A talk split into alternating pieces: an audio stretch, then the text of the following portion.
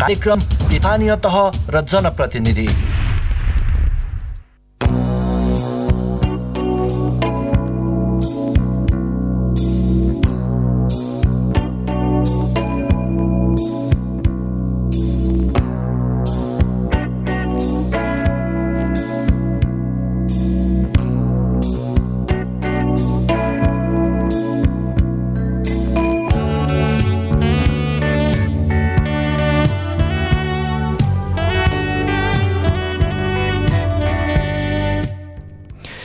नमस्कार कार्यक्रम स्थानीय तह र जनप्रतिनिधिमा यहाँलाई हार्दिक स्वागत छ। म कार्यक्रम प्रस्तुता प्रतीक नेउपाने। कार्यक्रम स्थानीय तह र जनप्रतिनिधि सङ्घीयता कार्यान्वयनमा स्थानीय तहका अप्ठ्यारा विकास निर्माणका कार्यहरू कसरी अगाडि बढिरहेका छन् तथा स्थानीय तहको काम कर्तव्य अधिकारका साथै समसामयिक विषयमा केन्द्रित कार्यक्रम हो। यो कार्यक्रम तपाईँले काठमाडौँमा Capital FM nine two point mega hertz प्रदेश नम्बर एकबाट radio Sarangi one one point mega hertz Gandaki प्रदेशमा radio Sarangi ninety three point eight मेगार्सका साथै अनलाइनमा सिएफएम अनियर डट कम र रेडियो सारङ्गी डट कम मार्फत सुनिरहनु भएको छ। श्रोता कार्यक्रम स्थानीय तह र जनप्रतिनिधिमा आज हामी पूर्वोत्तर जिल्ला इलामको हृदय नगरपालिकाले गरिरहेका काम जनताको अपेक्षा पुरा गर्ने क्रममा देखिएका चुनौती तथा विशेषतः पर्यटन क्षेत्रलाई मुख्य आधार बनाएर विकासको गतिमा अघि बढिरहेको सूर्यदय नगरपालिका मा कोरोना भाइरस कोभिड नाइन्टिनले पुर्याएको असर लगायतमा केन्द्रित सामग्री प्रस्तुत गर्दैछौँ। हामी त्यहाँका प्रमुख अथवा त्यहाँका मेयर रणबहादुर राईसँग आज कार्यक्रममा कुराकानी गर्दैछौँ। कार्यक्रमको सुरुवातमा सूर्योदय नगरपालिकाको बारेमा संक्षिप्त जानकारी गरौँ। फिकल पञ्चकन्या र कन्याम गाविस मिलाएर दुई हजार एकहत्तर सालमा सूर्योदय नगरपालिका बनाइएको थियो तर नयाँ संविधानले स्थानीय तहको व्यवस्था गरेपछि स्थानीय तह पुनर्संरचना आयोगले दुई हजार त्रिहत्तर सालमा गाविसहरू गोर्खे पशुपति नगर श्रीअन्तु र सोमालबुङ तथा लक्ष्मीपुर गाविसको वडा नम्बर पाँच बाहेकको क्षेत्र र जोगमाईको वडा नम्बर आठ र नौ मिलाएर नयाँ सूर्योदय नगरपालिका बनाइएको हो। यो नगरपालिका दुई सय पच्चिस दशमलव पाँच नौ वर्ग किलोमिटरमा फैलिएको छ। मेची राजमार्ग सोही नगरपालिका भएर पार गर्दछ। पश्चिममा इलाम नगरपालिका उत्तरमा माइजुगमाई गाउँपालिका दक्षिणमा रोङ गाउँपालिका र पूर्वमा भारतको पश्चिम बङ्गाल राज्य अन्तर्गत दार्जिलिङ जिल्लाले छेकेको सूर्योदय नगरपालिकाको केन्द्र फिकल बजार तोकिएको छ। यो इलामका पुराना बजारमध्येको एक हो र हालमा पनि पूर्व इलामको मुख्य व्यापारिक केन्द्र रहेको छ। यहाँबाट पशुपति नगरतर्फको सडक छुटिन्छ। यो नगरपालिका चिया अलैँची दुध आलु लगायतका नगदे बालीका लागि चर्चित जसको एकमात्र अलैँची विकास केन्द्र पनि यही नगरमा पर्दछ। यो त भयो सूर्यदेव नगरपालिकाको संक्षिप्त जानकारी। अब भने हामी केही बेर व्यापारिक विश्रामतर्फ जान्छौँ। त्यस पश्चात सूर्यदेव नगरपालिकाका नगर प्रमुख रणबहादुर राईसँगको कुराकानीका साथ उपस्थित हुने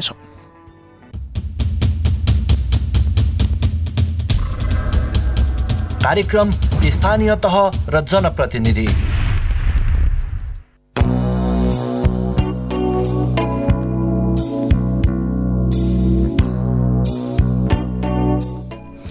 यो छोटो व्यापारिक विश्रामपछि पुनः स्वागत छ। तपाईँ यति बेला काठमाडौँमा Capital FM ninety two point four mega hertz प्रदेश नम्बर एकबाट radio Sarangi one one point three mega hertz त्यसै गरी गण्डकी प्रदेशमा radio Sarangi ninety three point eight mega हर्चका साथै अनलाइनमा CFM on air dot com र रेडियो सारङ्गी डट कम मार्फत कार्यक्रम स्थानीय तह र जनप्रतिनिधि सुनिरहनु भएको छ।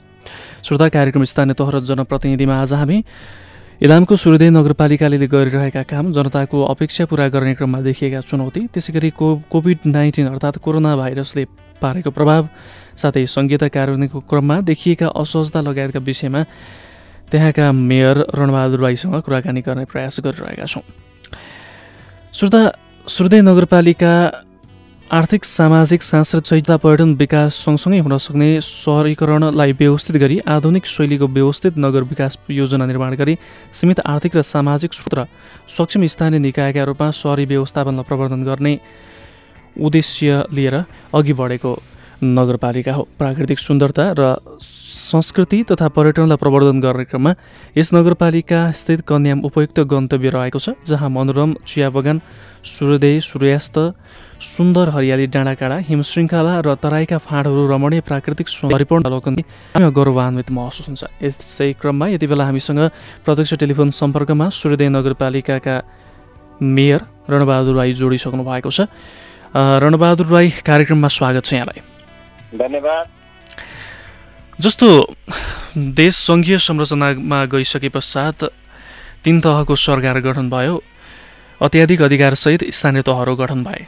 अब तपाईँहरूले पाउनुभएको अधिकारको कार्यान्वयन गर्ने क्रममा त्यसको उपयोग गर्ने क्रममा के कस्ता जटिलताहरू देखिरहेका छन्? सबैभन्दा पहिला त यो नयाँ अभ्यास थियो। नयाँ अभ्यास भएको हुनाले नयाँ चरणबाटै सुरु गर्नुपर्ने थियो। हजुर। सबैभन्दा पहिलो चरणमा हामीले थुप्रै नियम कानुनहरू ऐनहरू बनाउनु पर्ने थियो। त्यो ऐनहरूको बारेमा हामीसँग त्यस्तो स्याम्पलिङहरू कुनै पनि थिएन। सुरुमा अलिकति समय चाहिँ केही समयपछि मात्रै हामीलाई त्यसको स्याम्पलिङ त्यसको चाहिँ कसरी कानुनहरू बनाउने नियमहरू कसरी बनाउने कसरी चाहिँ कार्यविधिहरूलाई चाहिँ कार्यान्वयन गर्ने त्यसै। गरी बैठकहरू कसरी अगाडि बढाउने भन्ने बारेमा केही चाहिँ स्याम्पलिङहरू आउन थाल्यो। त्यस पछाडि हामीले हाम्रो थुप्रै का चाहिँ ऐनहरू बनायौँ कार्यहरू कार्यविधिहरू बनायौँ। निकै समय लाग्यो। झन्डै झन्डै दुई वर्षभन्दा बढी त हाम्रो नियम कानुनमै नै समय हामीले दिनु पर्यो। त्यस त्यही भएको हुनाले त्यो पहिलो अभ्यास भएको हुनाले केही जटिलता त थियो। अब जटिलताबाट सरलतातिर अगाडि बढिरहेका छौँ जस्तो तपाईँहरूले यो तपाईँहरूको वेबसाइट हेर्दाखेरि पनि तपाईँहरूले विशेष गरी इलामको सूर्योदय नगरपालिकाको यो मनोरम चिया बगान त्यसै गरी सूर्योदय अनि यो सूर्योदय हुने ठाउँ अनि सुन्दर हरियाली डाँडाकाँडा हिमशृङ्खला र तराईका फाँटहरू त्यसै गरी रम रमणीय प्राकृतिक सौन्दर्यलाई चाहिँ एउटा पर्यटकीय दृष्टिकोणले एउटा प्रमुख आधारको रूपमा लिनुभएको देखिन्छ जस्तो। यो अहिलेको कोभिड नाइन्टिन कोरोना भाइरसले यो पर्यटन क्षेत्रमा चाहिँ कस्तो असर पुर्यायो? यो विशेष तपाईँको सूर्यदेव नगरपालिका तपाईँले भनिहाल्नुभयो यो चाहिँ पहाडी जिल्लाको सबैभन्दा बढी जनसङ्ख्या भएको एउटा नगरपालिका पनि हो। नेपालभित्रै बढी जनसङ्ख्या चाहिँ हुने मध्येको एउटा नगरपालिका मात्र होइन यो एउटा पर्यटकीय नगरी पनि हो। हजुर। ठ्याक्कै दार्जिलिङसँग जोडिएको छ। र यहाँ चाहिँ अ, सूर्यदेव नगरपालिकासँगको नियम छन्। श्रीअन्तु छ जहाँबाट असाध्यै राम्रो झुल्के घाम देख्न सकिन्छ। दार्जिलिङको जुन चाहिँ नेपाल छिर्ने अथवा दार्जिलिङ जाने मुख्य बाटो पशुपति नगर यहीँ पर्छ फिक्कल यहीँ पर्छ। पशु पशु प- पक्षीको निम्ति पनि प्रख्यात ठाउँ हो कृषिको निम्ति प्रख्यात ठाउँ हो चियाको निम्ति प्रख्यात ठाउँ हो। र पाँच आले चिनिएको ठाउँ भएको हुनाले यहाँ अवश्य पनि एउटा पर्यटक पर्यटन पर्यटकीय नगरी भएको हुनाले निकै असर गरेकै छ। हामीले एउटा आलेख तयार गर्दैछौँ एउटा रिपोर्ट बनाउँदैछौँ। यसको निम्ति हामी छलफलहरू गरिरहेका छौँ। कति र कस्तो प्रकारका र तत्कालीन र दीर्घकालीन असर पर्यो भन्ने बारेमा हामी केही महिनाभित्रमा नै हाम्रो सबै डिटेल सार्वजनिक गर्नेछौँ। तपाईँहरूको प्रारम्भिक अनुमान के छ? प्रारम्भिक तपाईँहरूले रूपमा यो अनुमान गरेको कुरा के छ? क्षतिको आकलन गरेको कुरा। अब सबैभन्दा सबैभन्दा पनि ठ्याक्कै यसको अन्तर्वस्तुमै पस्नुपर्छ भनेर हामीले कति हो भन्ने बारेमा चाहिँ अहिले बोलेका छैनौँ। चाँडै नै हाम्रो यो आलेख आउँछ रिपोर्ट आउँछ। त्यो रिपोर्ट गहिराइसम्म त्यो रिपोर्ट बनाउँदाखेरि हामी प्रत्येक चाहिँ क्षेत्रलाई समेट्ने गरी हामी त्यो रिपोर्ट बनाउने भएको हुनाले त्यो रिपोर्टले नै छलङ्ग बनाउने बनाउनेछ। जस्तो यो तपाईँहरूले विशेष गरी यो नगरपालिकाको एउटा विशेषताको रूपमा चिया अलैँची अनि दुध आलु लगायतका नगदे नगदे बालीहरू चाहिँ सूर्योदय नगरपालिकाको एउटा विशेषताकै रूपमा पनि लिन सकिन्छ भनेर तपाईँहरूले यो वेबसाइटमै उल्लेख गर्नुभएको छ होइन? जस्तो यी नगदे बालीहरूको विकासका लागि यसको बजारीकरणको लागि यसबाट हुने आर्थिक आर्जनको अझ बढोत्तरीका लागि के कस्ता कार्यक्रमहरू तपाईँहरूले रणनीतिहरू कार्यक्रमहरू अँगाल्नु भएको छ लिनुभएको छ? सूर्यदेव नगरपालिकाले दिगो उत्पादन प्रणालीको निम्ति आफ्नो कार्यक्रम अगाडि बढाएको छ। पहिला जिल्ला इलाम जिल्लामा चाहिँ सन्तानब्बे लाखभन्दा बढी कृषिको बजेटहरू थिए नि। तर अहिले नगरपालिका आफै एक्लैले झनै झनै दस करोड तिन तहको सरकारसँग मिलेर समन्वय गरेर सहकार्यमा दस करोडभन्दा बढीका बजेटहरू कृषिलाई मात्रै विनियोजन गरेको म जानकारी गराउन चाहन्छु। जस्तो यो त्यसै गरी अब तपाईँको तिन तहको सरकार छ सुरुमै तपाईँले भन्नुभयो होइन। हामीले उत्पादन गर्ने हामीले उत्पादकत्व बढाउने हो। उत्पादन प्रणालीलाई कसरी दिगो बनाउन सकिन्छ त्यतातिर हामीले ध्यान दिने हो। त्यस गरी त्यसको बजारीकरण र यान्त्रिकीकरणको कामहरू छन् अलिक चाहिँ कस्तो प्रकारका यान्त्रिकीकरण गर्न खोज खोज्दैछौँ भन्ने बारेमा हामी प्रदेश सरकारसँग समन्वय गर्छौँ भने बजारीकरणको बारेमा सङ्घीय सरकार र प्रदेश सरकारले हेर्नुपर्छ भनेर हाम्रो कार्यविभाजनमा व्यवस्था गरेको हुनाले त्यही तरिकाले जानुपर्छ भन्ने मान्यता हामी राख्छौँ। जस्तो विशेष गरी अहिले यो नेपालमा विशेषतः विशेषतः यो विदेशमा निर्यात हुने विशेष गरी भारतमा निर्यात हुने चिया र अलैँचीको बजारीकरणमा यो निर्यात हुने कुरा पनि बेला बेलामा जटिलताहरू देखा परिरहेका छन्। यस विषयमा चाहिँ तपाईँहरूले कतिको समन्वय गरिरहनु भएको छ? सङ्घ सरकारबाट प्रदेश सरकारबाट के कस्ता कुराहरू चाहिँ यो यसको बजारीकरणको व्यवस्थापन गर्ने कुरामा के कस्ता पहल कदमीहरू भइरहेका छन् अहिले? अ, सूर्यदेव नगरपालिका चाहिँ एउटा अर्थोडक्स ब्ल्याक टीको राजधानी पनि हो। पचास झन्डै यस वर्ष त अब उत्पादन एकदमै कम भयो। होइन विभिन्न कारणहरू छन् त्यहाँ। हजुर। तर सूर्यदेव नगरपालिकाले के गर्यो भन्दाखेरि कोरोना भाइरसको जटिल परिस्थितिमा पनि यसलाई एउटा व्यवस्थित तरिकाले चिया टिपन गराउनुपर्छ भनेर सबैभन्दा पहिला नेपालमै यसको अग्रणी भूमिका पालिकाले खेल्यो। र उत्पादन भएका चियालाई चाहिँ हाम्रो त बजारमा विदेशी बजारमा लानु पर्यो। त्यसको निम्ति केही समस्याहरू भयो। हामी तिनै तहका सरकार चिया तथा कफी विकास बोर्डसँग समन्वय गऱ्यौँ।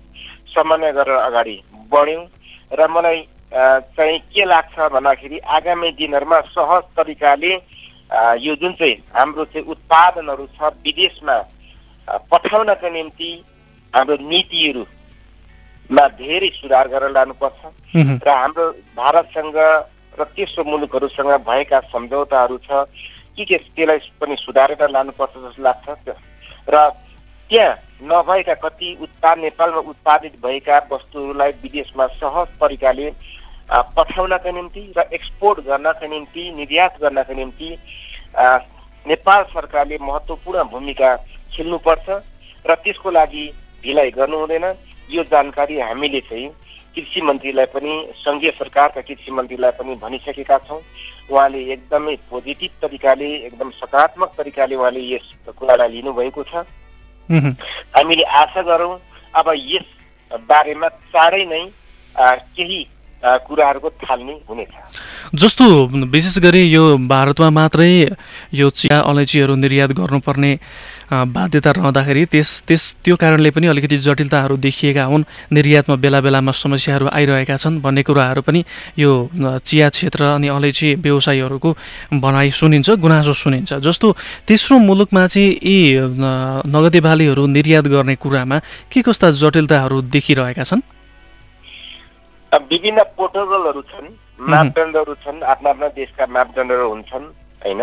हामीले अब चाहिँ हामीले युरोपियन अमेरिकन कन्ट्रिजहरूमा चाहिँ एक्सपोर्ट गर्नका निम्ति निर्यात गर्नका निम्ति अर्ग्यानिक उहाँकै त्यहाँका कस्तो प्रकारका मापदण्डहरू छ त? कस्ता प्रकारका मापदण्ड पुरा गरेका चाहिँ कृषि उपजहरूलाई उनीहरूले लिन्छन् भन्ने बारेमा पहिला त्यो जानकारी हुनु पर्यो जानकारी राख्नु पर्यो। त्यो बारेमा थाहा हामीलाई हुनु पर्यो। त्यसको निम्ति तिनै तहका सरकारले भूमिका खेल्नु पर्यो। र अहिले यो जुन चाहिँ अर्ग्यानिक सर्टिफिकेसन अ, को कुरा आइरहेछ अर्ग्यानिक चाहिँ उत्पादन कृषि उत्पादन हुनुपर्छ भन्ने व्यापक चाहिँ एउटा चाहिँ इस्यु उठिए उठिरहेको छ। त्यसबारेमा सरकारले महत्त्वपूर्ण भूमिका खेल्नुपर्छ अनि मात्र हामीले सहज तरिकाले के गर्न सक्छौँ भन्दाखेरि हाम्रा कृषि उपज लाई चाहिँ विदेशमा निर्यात गर्न सक्छौँ अथवा थर्ड कन्ट्रिज भनौँ न अमेरिका विदेशका कुनै पनि ठाउँमा देशमा चाहिँ हामी सहज तरिकाले निर्यात गर्न सक्छौँ। तर त्यसको लागि त प्रत्येक देशको आफ्ना आफ्नै मापदण्ड छन्। जस्तो जापानको आफ्नै मापदण्ड छन् अमेरिकाका आफ्नै मापदण्ड छन् युरोपियन विभिन्न कन्ट्रिजको आफ्नै मापदण्ड छन्। त्यसै गरी बेलायतको आफ्नै मापदण्ड छन् होइन? इन्डियनका आफ्नै मापदण्डहरू छन्। ती सबै मापदण्डहरू हेरेर बुझेर अनि ती आवश्यकता चाहिँ उहाँहरूको माग अनुसार हामीले कस्तो प्रकारका मापदण्डहरू पुरा गर्नुपर्ने हो? त्यो बारेमा चाहिँ सरकारले चाहिँ महत्त्वपूर्ण भूमिका खेल्नुपर्छ। अनि मात्र हाम्रा कृषि उपजहरूलाई सहज तरिकाले निर्यात गर्न सकिन्छ। जस्तो अब अलिकति फेरि कोभिडतर्फै जाउँ कोभिड नाइन्टिनले गर्दाखेरि अहिले विशेषतः यो शिक्षा क्षेत्रमा ठुलो असर गरेको छ। विद्यार्थीहरूको शिक्षण सिकाइ नै रोकिएको अवस्था छ। अब यो विद्यार्थीहरूको शिक्षण सिकाइलाई पूर्वत अवस्थामा फर्काउने के कस्ता योजना छन्? जस्तो सरकारले त परीक्षाहरू गर्न पनि अनुमति दिइसक्यो। विद्यालय तहका परीक्षाहरू सञ्चालन गर्ने विषयमा के कस्ता तयारीहरू गरिरहनु भएको छ? अब हामीले चाहिँ हाम्रा जुन चाहिँ शिक्षकहरू हुनुहुन्छ विद्यालयहरू छन् ती विद्यालयहरूलाई आफ्नो विद्यार्थीहरूसँग कसरी विद्यार्थीहरूसँग पहुँचमा पुग्ने भन्ने बारेमा केही छलफल गरेर शिक्षकहरूलाई विभिन्न घर विभिन्न समयमा घर दैलोमा जाने कार्यक्रम पनि गर्दै आएका छौँ। उहाँहरू घर दैलोमा पनि पुगिराख्नु भएको छ। विद्यार्थीहरूसँग भेटिरहनु भएको छ शिक्षकहरूले। समस्या अर्को त यो भर्चुअल जुन चाहिँ अहिले चाहिँ पढाइ सिकाइका विधिहरू छ विभिन्न प्रविधिहरूलाई प्रयोग गरेर सिकाउने प्रविधिहरू छ त्यो प्रविधिहरू सबै ठाउँमा पुग्न सकेको अवस्था छैन। खासै इफेक्टिभ पनि भइरहेको अवस्था छैन यहाँ। सबै ठाउँमा इन्टरनेटको एक्सेस छैन। इन्टरनेट हामीसँग भए तापनि त्यो इन्टरनेट जुन प्रकारको गति हुनुपर्ने हो त्यसको स्पिड हुनुपर्ने हो त्यो स्पिड नभएको कारणले गर्दा पनि यसले त्यस्तो इफेक्टिभ हुन सकेको अवस्था छैन। अहिले हामीले नेपाल टेलिकमसँग समन्वय गरेर अब यो एफटिटिएच हजुर। फाइबर टु द होम को कन्सेप्टमा जानुपर्छ त्यो चाहिँ फाइबर मार्फत चाहिँ सबै घर चाहिँ सबै ठाउँहरूमा सबै वडामा पुऱ्याउनु पर्छ भनेर हामीले रिक्वेस्ट गरिरहेको छौँ। यो सर्वे भइसकेको छ।